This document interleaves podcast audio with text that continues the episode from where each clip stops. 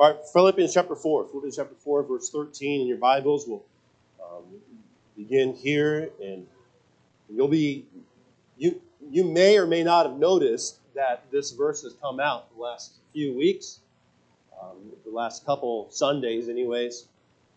And uh, while it's just been kind of plugged in there, I'm not giving a plug for movie theaters, anything like that. I'm not even preaching for or against. That's not what this is.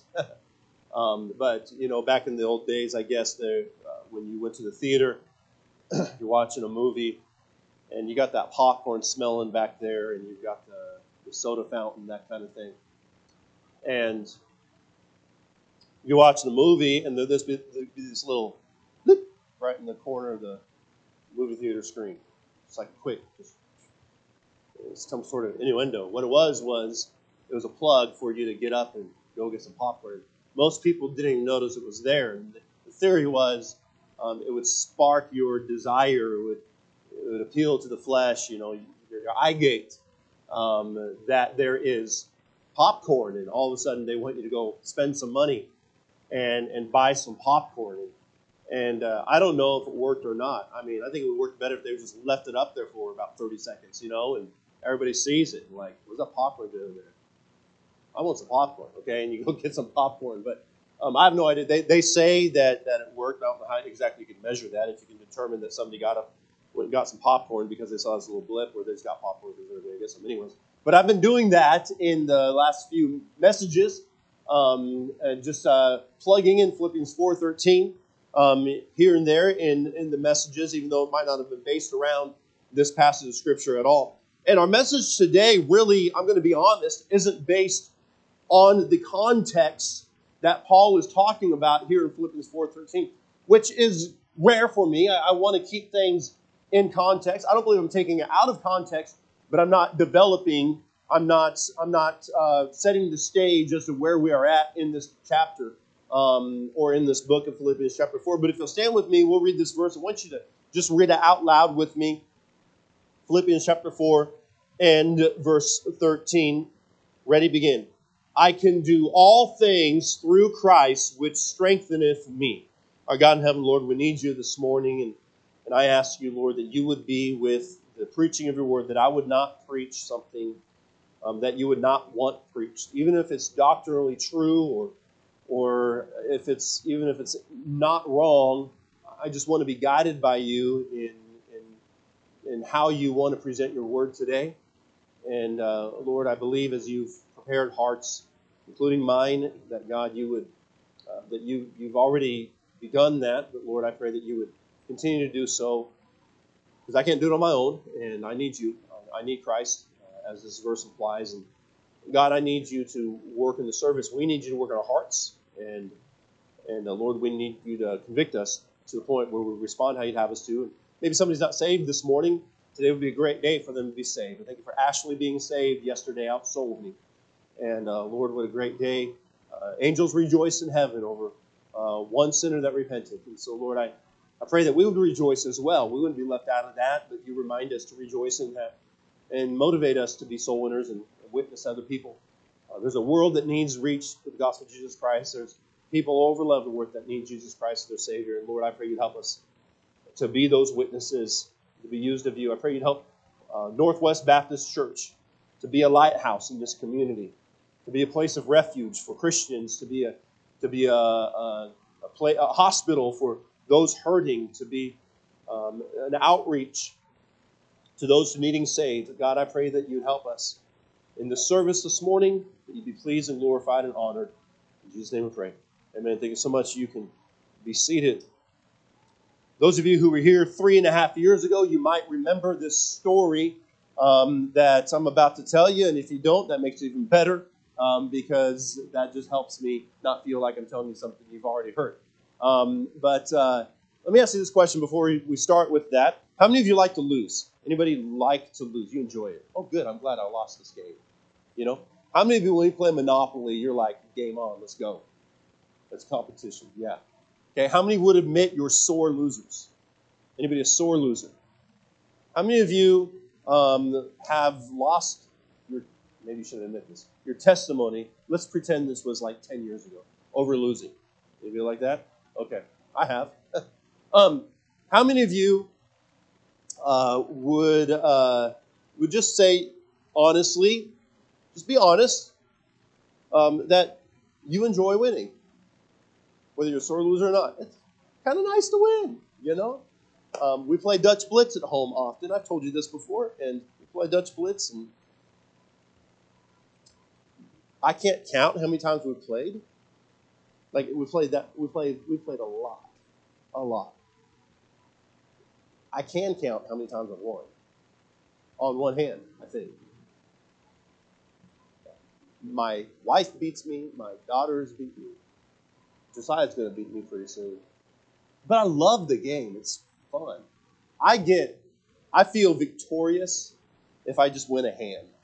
You know, like, yes, you know, I got positive points, not negative points. If I win, um, if I win above zero, you know, if I'm in the if I'm in the black, uh, I I feel like I've I feel like I've won, and and I'm happy with that. I also enjoy trash talking and, and giving my wife a hard time and giving my daughters a hard time, and they like to feed it right back to me. And I have to remind them I'm their dad and I'm their pastor. And so, you know, if you can't honor your dad, which the Bible says to do so, uh, you can at least honor your pastor. Give them double honor. In fact, let me start with like 50 points. That would be good. You know, I might I might win if we did that. Probably not, because I end up getting negative points every hand, and I go the wrong direction. Now, if it's a, it's a game to 75 and the first one to 75 wins, well, I treat it like golf. Okay, the lowest score wins, and uh, and so I I win every time I play. Um, and so it's it's a great it works out great for me um, when I do it that way. But the truth is, nobody likes to lose. Nobody likes to be defeated. Nobody likes to feel defeated in life. Um, and, and so that being said, obviously, when searching for a personal illustration of what it's like to lose, I don't have to look very far um, to find a personal illustration of being defeated or, or look very hard to, to find that. I just gave you one illustration. Um, I was in eighth, I was in third grade. I was eight years old. I was going to um, a school there in North Seattle, and uh, it was back in the '80s. You know, um, it was uh, it was 1985 or '86. I was in third grade, and some of you are saying you're old. Some of you are saying I'm just a young pup. I, I like the older people today, but um, but I, my mom just bought me a new pair of Nike Airs, white, and I, I remember being dropped off. Um, I carpooled with somebody, and sometimes I rode my bike. Um, and and that that day, I rode my bike, and I, I, I put my bike in the bike rack that they had there in one of the buildings, and I started walking over towards the classroom. It was one of those, what do you call it? Like an annex room. Um, I can't think of the name for it right now, but it's just you know another building, smaller, um, that is like a modular building outside of the main building and and so uh, I was I was eight years old. I was in the third grade, and, and I'm walking up, and I'm proud of my new shoes, you know, and and I'm walking through the grass, and I realize I got a little mud on them, so I wiped them off and took some time, and then I see in the window uh, a couple I thought were friends, Ben Buckley and Lincoln Webeking. It's a great name, Lincoln Webeking, and Ben Buckley. And they are looking at me and making faces, and I thought, I don't know what they're doing, so I make faces back, whatever. I walk in the classroom, and all of a sudden, they start making fun of my shoes. Now, they were just jealous that I had new shoes and they didn't. They start making fun of my new shoes. And then they start making fun of me. And he said he didn't like his shoes. And, and the truth is, I realized that day that Ben Buckley never really liked me. Um, I just was naive and thought he did. Um, and I wanted, I was the kind of kid that wanted to ignore the negative. So, anyways, he never really liked me. And so he starts trash talking to me as best as a third grader can back then, and I did to him, and we're going back and forth. And I, I'm perfect man now, but I was not a perfect kid, okay? And so, um, anyways, so we're trash talking, and as sinners do, and that trash talk led to a scheduled appointment. That scheduled appointment was a fight after school at 305 behind the Lutheran church just across the way and um, and, and Ben Buckley was going to fight me, and Lincoln Webeking was going to be the witness. So I'm like, all right, let's do this. I'd never been in a fight before. I about it. They acted like they knew everything about fights. So they said, well, there's going to be some rules that we have to follow when we get there. I'm like, okay, all right, you know, no problem. And, and so we get over there. I, I, run my bike over there, and I lean against the building, and I, I walk out there, and I'm like, okay, what do we do? And and uh, Lincoln goes, okay, I'm going to give you the rules. Okay, you get a point for every punch that you land, but it can't be in the face. You get negative points if you punch somebody in the face. Okay, but every point that you land, you get a point, or every punch that you land, you get a point for. Now, if it's blocked, if you block a punch, you get a point. I'm like, I don't know anything. I'm like, this doesn't sound like the fights I get with my brother. He just bashes my face in. But okay, all right, let's do this. You know? And and so, um, all right, sounds good. And then Lincoln said, and when I say ding ding, it starts. When I sing ding ding, it's over. Um, so you get a point for every punch that you land. You get a point for every punch that you block. And if you run away, fight's over, you lose. Okay? Like, all right, no problem. So we, we ding ding, we go. And we just started exchanging as best as a you know eight year old can throw punches, and and, um, and I'm hitting his shoulder every time, right on target. He's hitting my shoulder every time, right on target. You know, shoulder, shoulder, shoulder, shoulder, and it was hurting a little bit. But um, I, I Lincoln was yelling up the score, and I forgot to ask him. You know, When's the end? How do we know when we win? Are we going to 50? Are we going to 25? What's the. I forgot to ask that question. And then I, I start hearing him yell out the score, and Lincoln's like all of a sudden just getting way ahead of me. And I, I realize all of a sudden that that's all of my punches were hitting his shoulder, but but Ben was saying, I blocked it. Like, I blocked you with my shoulder. I blocked it. Even though it was where I went, I blocked you. So he's getting a point for a block. And then he hits my shoulder, and he gets a point for every punch that hits on my shoulder. So I'm getting blown away here. I'm like, this is not fair. What's going on? And, and so I got mad and I moved in real quick. I'm not, I am not um, promoting fighting here, kids. Okay, parents, it's not okay. All right. So, uh, so anyways, I I move in, and as soon as I move in, his punch for my shoulder hit my throat, hit me right in the Adam's apple, and I was done. And I just I, I, I stepped back. I couldn't breathe. I wasn't quitting. I was like, give me a second. And, and some tears started running my eyes. Ugh, that hurt. That hurt really bad. I'm like, was that a face punch? You know, that kind of. Is he disqualified? I'm looking for a way out here. but but I stepped back three steps. And as soon as I took that third step, Lincoln goes, You ran away, you lost. I'm like, I didn't lose. I'm not running away. Game over. You lost. I'm like, Okay. And so then they start walking away. Lincoln, who I thought was my friend, is walking away with Ben, so I realized we're not friends anymore. And I get to my bike, and and I'm just like, this is okay, whatever. And I'm getting ready to ride my bike home. It was the 80s, okay? In the 80s, you could ride your bikes to and from school. It was okay. And, and I was probably going to stop on 7 Eleven on the way home, get myself a super big bowl, and, um, you know, some bubble gum, and, you know, the, the kind that's shredded that baseball players wearing shoe. That kind of that's what I was going to get. So um, some of you my age or a little older are thinking, oh yeah. So, anyways, uh, as soon as I get on my bike, Ben yells out, "Hey Tad, let's go to Godfather's Pizza," and I'm like, "Yeah, let's go." And so we went to Godfather's Pizza. We ordered.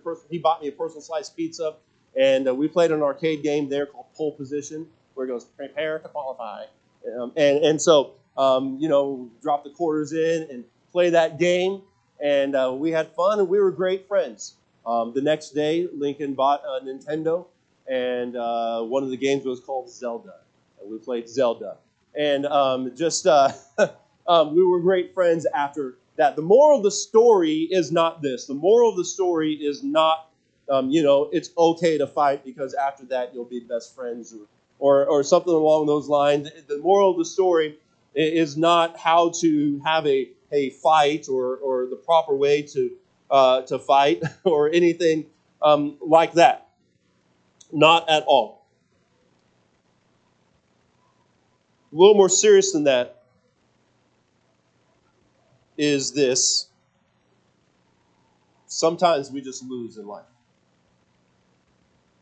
I know what it's like to lose in life, and I'm, I'm talking more serious than a third grader, eight year old fight. I know what it's like to, to lose in my spiritual walk.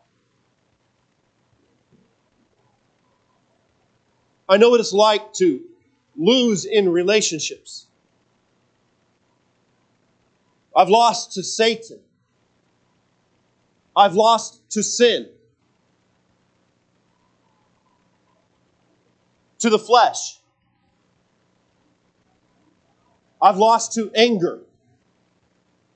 I've lost to frustration. I've lost uh, to being faithful. I- have lost to um, being committed. I've lost to being a soul winner like I should. Maybe something more along the things of something that happens to you rather than something that you do. Maybe you've lost a loved one. Maybe you've faced difficult illness in your life, or you've encountered family challenges, or you've lost your job, or you've, you've lost your home. And surely you have had times of trial, and during trials, it's easy to lose perspective, isn't it? Fear and anxiety can grip our hearts and, and they can cause us to lose focus. Coming up soon, we'll be reminded of Christ's victory, though, over death. Amen? We'll be reminded of Christ's victory over sin and over Satan. And I want to say, echo the words that Paul said, that's our hope. Not, not, a, not an expectation of something that might or might not happen, but that word hope is talking about surety. It's talking about something that is sound. That is something that I am anxiously looking forward to is the return of Jesus Christ, and that's my Lord. Somebody said this there's no victory without a fight. And I think about our Lord Jesus Christ. I want to talk about him a little bit this morning and apply it to our lives. I want you to uh, realize and remember that even our Lord Jesus Christ had a fight. Even Jesus Christ faced hard times. And, and, and yes, as we just said, I'm so grateful that he was victorious over death. He won that fight. And and and, and there but there was still death. Right? He won the fight, but there was still death. I'm grateful that up from the grave he arose, but there was still a tomb. I love the song, There is a fountain filled with blood. But think about that. There's a fountain filled with blood. Uh, a preacher preached last week at the church planners conference that I was able to go to, and, um, and, he was talking about witnessing somebody who never knew anything about Jesus Christ. Like you'll find that in places sometimes, especially in other countries, but but in America, this person had never ever stepped through the doors of a church his entire life. He was an adult man, uh, he had never gone for Christmas, never gone for Easter. No one has ever told him any Bible story. I mean, he said that this guy didn't even know the story of David and Goliath, didn't know the story of, of Noah's Ark, didn't know the story of Moses and the Egyptians crossing the Red Sea. He knew the name Jesus Christ, but it was used in, in, a, in, a, in an expletive, uh, in, a, in a, a, a cuss word type of way. And so this guy ended up getting saved, put his faith and trust in Jesus Christ. But then they're singing songs in church. And they're singing, Are you washed by the blood? There's power in the blood. And this guy was confused. And he's like, That's gross. Pastor, why are we singing about blood? And it was a great opportunity for him to lead this into a discipleship program with this guy about, about the blood of Jesus Christ um, that was shed for our sins, to wash away our sins. I'm grateful that Jesus paid it all. But there was an old rugged cross. You see, that cross was an emblem of suffering and shame. See, Jesus Christ knew suffering, He knew shame. He knew the feeling of loss, He knew the feeling of loneliness, He knew the feeling of, of grief, He knew the feeling of betrayal of God. Turned His own back on His own Son when He was on that cross. But as the angels sang or said, He is not here, He is risen. What I'm saying is this Christ knows what victory is. Jesus Christ knows victory. And, and, and, and I want to look at Him this morning at our Christ who suffered agony and betrayal and abandonment and pain. He sweat great drops of blood. And I believe that we can learn to endure suffering from Him. No, no, no, no, no. I didn't say we can suffer. Um, I, I, I said we can learn to endure suffering. It's something we've got to endure. For whatever reason that comes in our lives, endure. Now, that word endure, we look at as a negative. Oh, I've got to endure this. You know what the endure, word endure means? It, it, the, basically, the end result of it is you come out victorious. That's what the word endure implies. You come out on the other side victorious. You're going to, listen, you're going to go through suffering so you can endure it or you can choose to fail. Don't you want to endure it? And you're only going to do so through Jesus Christ. I know my flesh. And, and I know the devil and I know the world will attack. And I want to have something or someone I can look to, reflect on, and apply. So I want to give you some things that uh, I'm just going to say you should never, never forget. Go to 1 Kings 22, verse 19. 1 Kings chapter 22. Save your place there in Philippians chapter 4, verse 13. 1 Kings chapter 22, verse 19. First of all, never forget who's on the throne. 1 Kings 22, verse 19. And he said, Hear thou therefore the word of the Lord. I saw the Lord sitting on his throne, and all the hosts of heaven standing by him on his right hand and on his left. You're in, you're in 1 Kings. Go to Isaiah. Isaiah chapter 6. Isaiah, Jeremiah. I'm using a new Bible today, so I got to get used to this one. Isaiah chapter 6 and verse 1, the Bible says, In the year that King Uzziah died, I saw also the Lord, listen, sitting upon a throne, high and lifted up, and his train filled the temple. Go to Daniel, it's over to the right. Isaiah, Jeremiah, Lamentations, Ezekiel, Daniel. Daniel chapter 7. Jot these down if you're not able to get to them quickly. It's good to see in the Word of God where these things are. Daniel chapter 7, verse 9.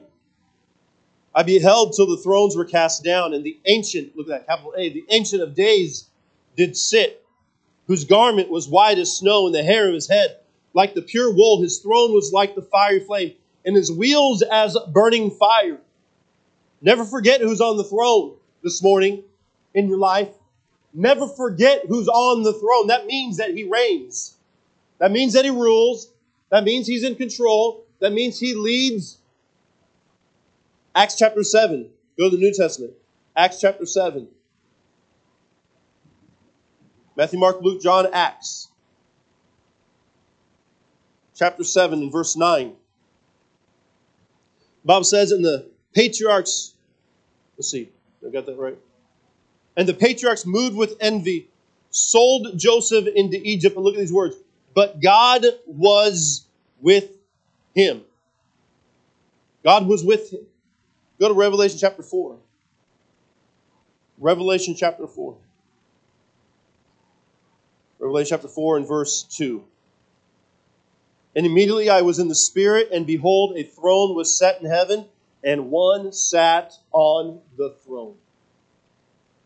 You see, if you're going to do all things through Christ, which strengtheneth you, and you've got to realize who it is that you're doing all things through, who it is that's strengthening you. He's God. Listen, He's on His throne. And that's the reason why you can do all things through Christ, because He is the one who is in control of all things. When difficulties enter our lives, listen, we can, we, we often don't, but we can face them with calm and we can face them with grateful assurance and we can remember that God is on His throne. Number two, Never forget to let him work the trial. Never forget to let him work the trial. Even Jesus Christ said, Let this cup pass from me. Nevertheless, not my will, but what?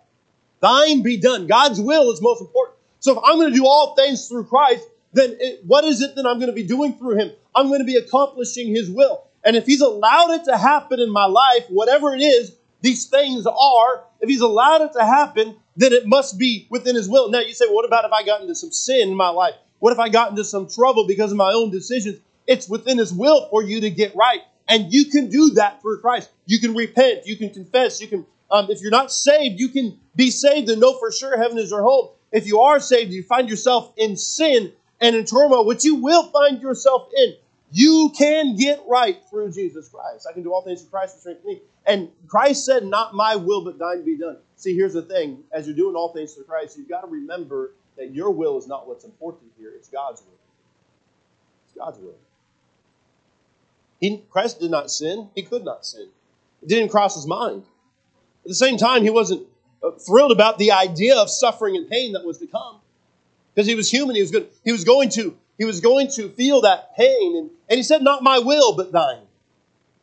The will of the Father was necessary. See, the trial needed to work out. The trial needed to be carried through to accomplish God's purpose. And I'm grateful that it was because my eternal destiny was directly affected, as was yours, because he did the Father's will. Today, we can allow the trial to work. You can allow that trial to work in your life. James chapter 1, verse 2 says, My brethren, count it all joy when you fall into diverse temptations, knowing this, that the trying of your faith worketh what? Patience. And then he goes on, but let patience have her perfect work, that you may be perfect and entire, wanting nothing. See, allow the trial to do its work to change you. Number three, never forget to pray. From the upper room, Christ went to the Garden of Gethsemane, where he prayed passionately. I mean, he prayed. He prayed so much, the disciples fell asleep a couple times. He prayed. It probably shows a little bit uh, to us how seriously we ought to, how much more seriously we ought to be taking prayer. But it says, and he was withdrawn from them about a stone's cast and kneeled down and prayed. And being in an agony, he prayed more earnestly, and his sweat was, as it were, great drops of blood falling down to the ground. Why, in our greatest times of need, do we neglect the powerful resource of prayer?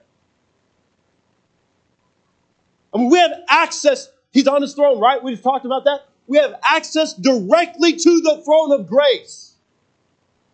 we can worry. We can bring our need, or we can bring our needs to the one who's on his throne, who understands, cares, and helps.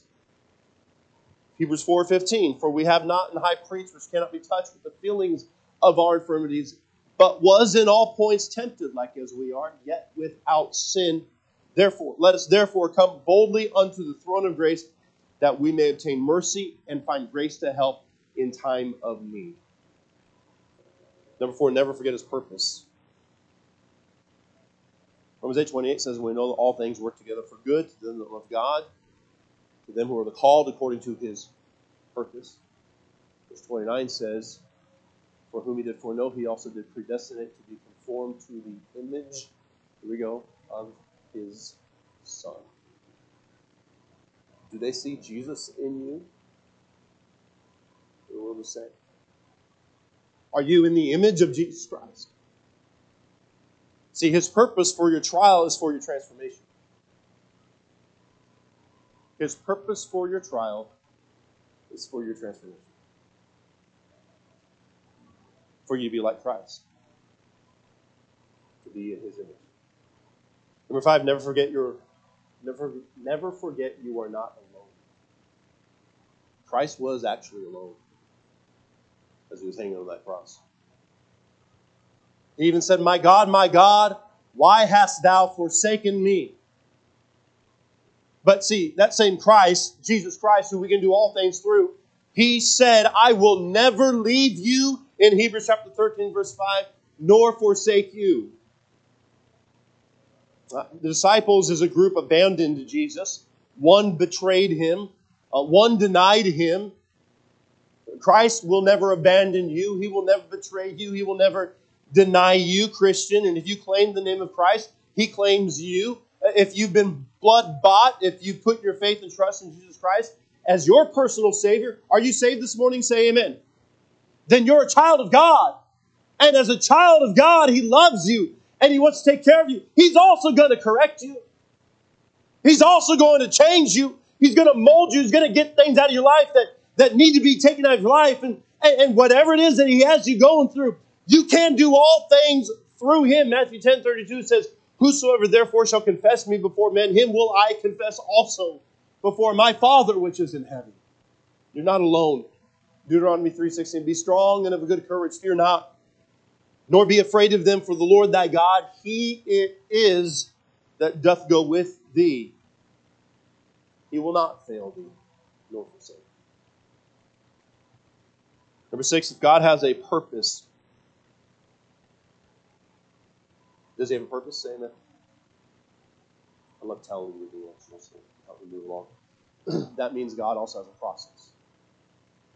God has a process.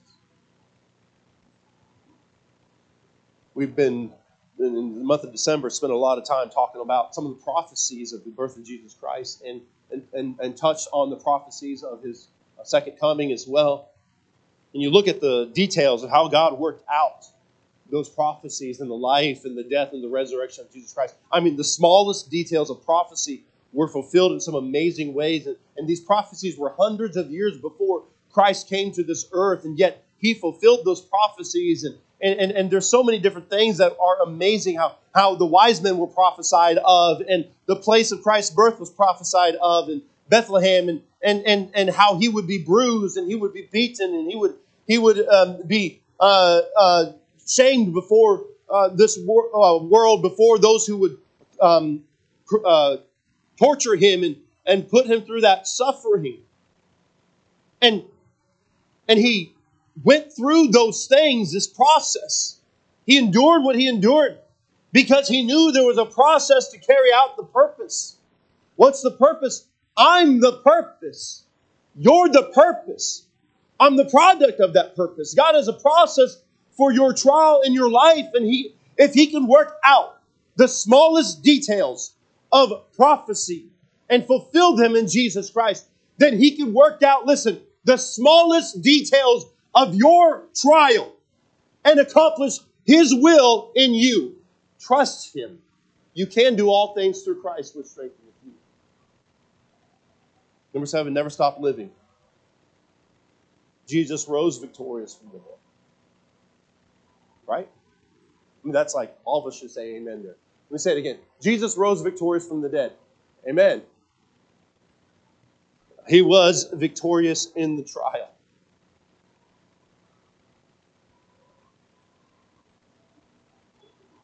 He desires to be victorious in your trial, and his purpose is a better life. He said, I am come that you might have life and that you might have it more abundantly.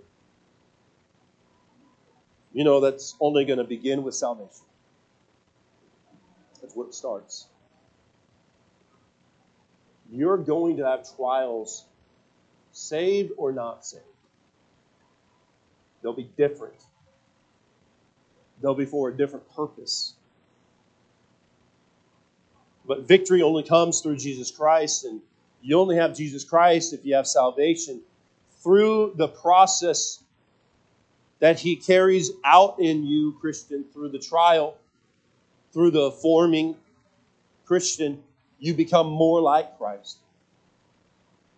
It's through his victory that I can have victory. You can live again, you can live for him. You see, there was there was another little incident, I'm not going to call it a fight, that I was involved with. And um, I'm not promoting this either. I was in seventh grade this time. I was little. I was I was very short. I was shorter than all the guys, except for one in public school, and I was shorter, definitely shorter than most of the girls. Girls grow faster, so it's, it's crazy. But I was just, you know, little. I was super skinny. I was a rail, and I was short, but I was good looking. So, uh, anyways, um, I had these friends. One guy, his name was Justin my best friend was Tim McLean. He, I've known him since I was born. He's still a good friend of mine. He's a man of God. He's serving the Lord. But we weren't exactly um, junior hires of God in junior high. So, but um, Tim was big, just muscular. Always had been. So was Justin. And I was that little guy that knew I had some big friends. The one that annoyed everybody else because I had some big friends, right? Well, they had this thing that they started. It was called Open Chest Day. And Open Chest Day was this. Um, if you're a guy and you're walking down the hallway and you did not have your arms like this, Tim or Justin might remind you you need to put your arms like this. And they would do so by making sure your, your chest felt um, the, their hand, their fist. And um, so, you know, I'd be pointing out people. Like, hey, Tim, there's one. Boom, he'd go over there. Hey, Justin, there's another one. Boom. Now, if I did that to somebody, it didn't hurt them. But if they got mad at me, I had Justin and Tim there to help me out. They were my, they were, listen, this was in the 80s and early 90s. It was okay to bully back then, all right? So, um, no, it wasn't okay. And I don't promote that at all. and that's not what I'm doing. But, but I, I had these guys that they were there as my backup. They were there to, to help me out. They were there to, um, to be my cushions or, or, or whatever.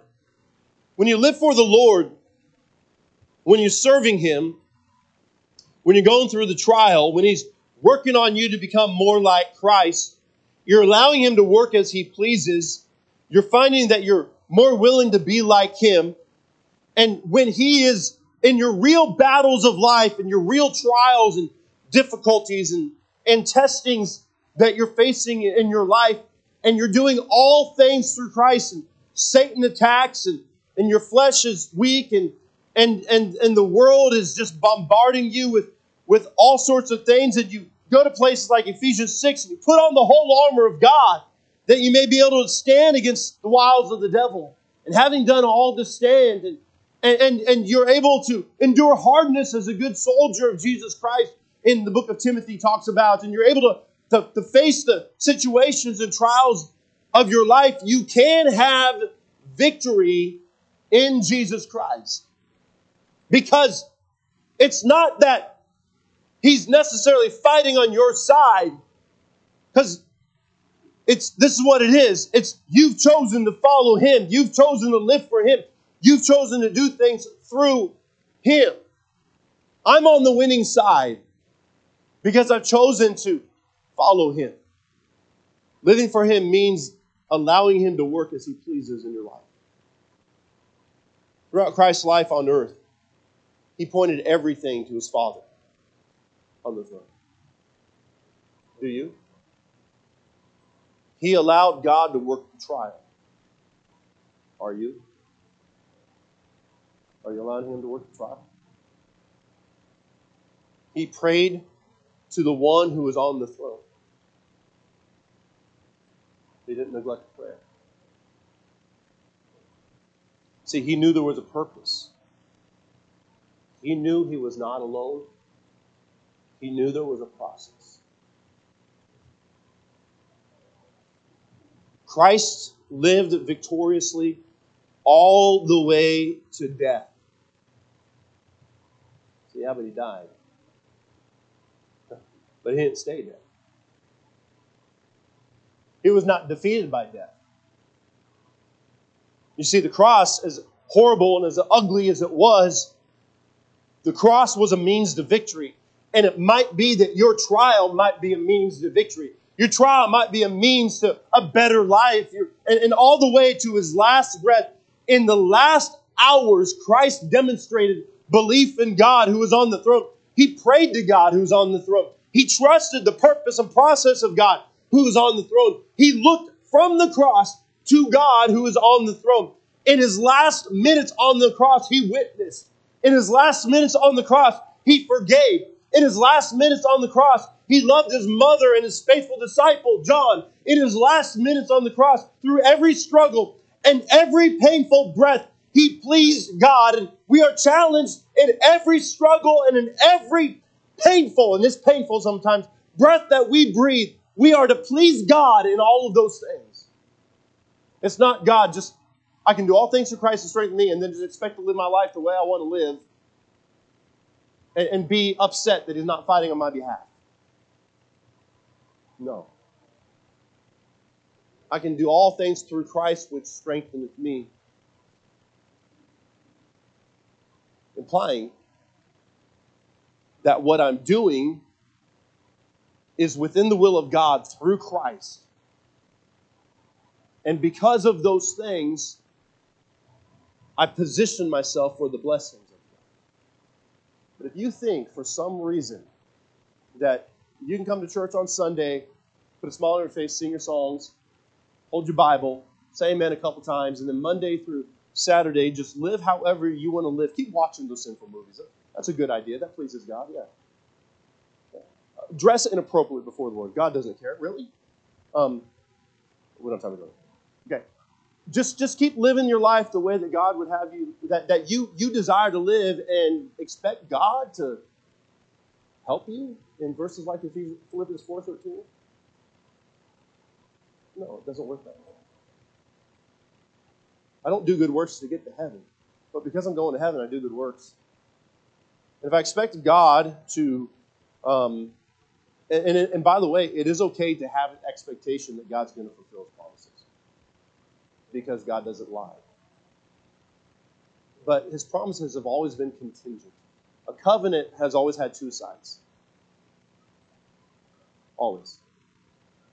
God's not fickle. He's always said to Israel, Look, Israel, if you'll live this way and you'll do this way, I'll bless you. That's my promise. And you expect me to fulfill my promise. But if you live this way and you'll live and you'll do these things, I'm not going to bless you. No. I can do all things through Christ which strengtheneth me. There's some things we need to make sure we remember. Too often, Christians complicate trials by avoiding the very things that will help. We forget who's on the throne. We forget that He has purpose in and through every single detail of you. Every head bowed, every eye closed this time. Are you going through a trial right now? You need to come to the altar and spend time with me. Are you going through hard situations? You need to come to the altar and spend time with me. Is there sin in your life? You need to come to the altar and get it right with God. Do you want to do you want to do all things through Christ? Remember He's on His throne. Remember you can pray to Him. Remember that He has a will and that He has a purpose and that He has a process. Can do all things through. God in heaven, Lord, I pray that you help us this morning. God, to respond to your word how you have us to. And I pray these things in your precious name. Amen.